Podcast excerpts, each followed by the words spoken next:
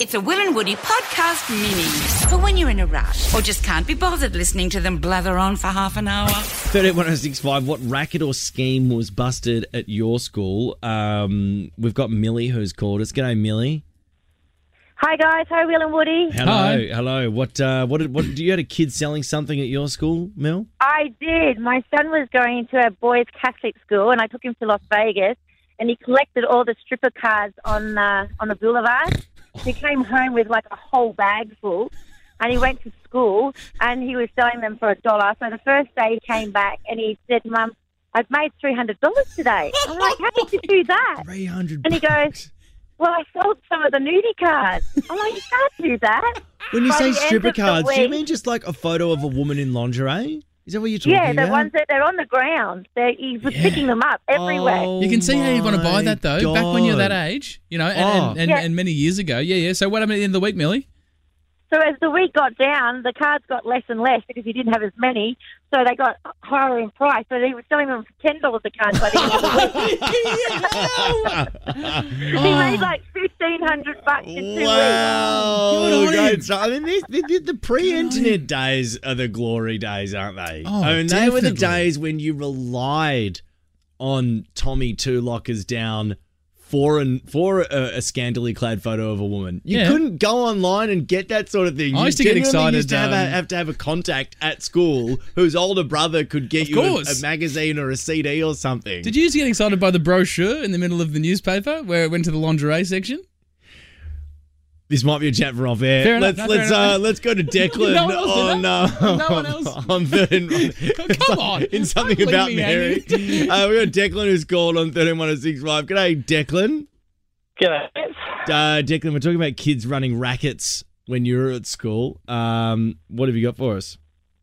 So when I was in year 10, a bunch of kids um, bought a, bu- a small barbecue, Yeah, a bunch of sausages, and a Mm. whole lot of loaves of bread, yeah, set up behind one of the um, behind one of the buildings, yeah. and was selling hot dogs for I think it was about two dollars each.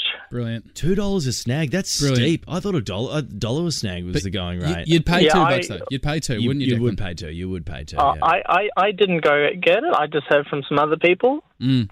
Um, eventually, the teachers found out what was going on because of the, all the smoke the barbecue was making. yeah, of course. I was going and to they say all how, got given detention.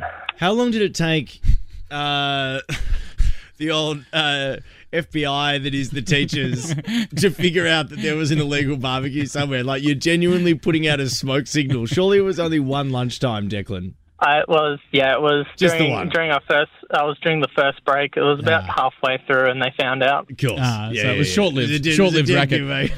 what, If I what- was a teacher there though, surely surely you're just buying in there. You're going like, listen, boys, no. I get fifty percent of the cut, all right?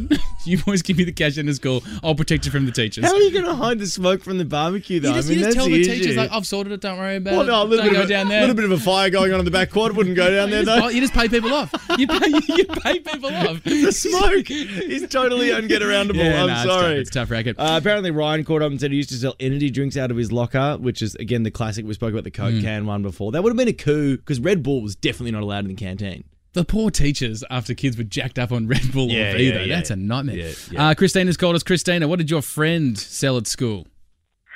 So once we found out that the canteen was only selling clean food, my friend decided that she was going to take it upon herself to sell junk food and things that kids actually wanted to eat and drink. Mm. Yeah. mm-hmm, So her locker basically became a convenience Yes. store. Yes. Smart, Um, smart.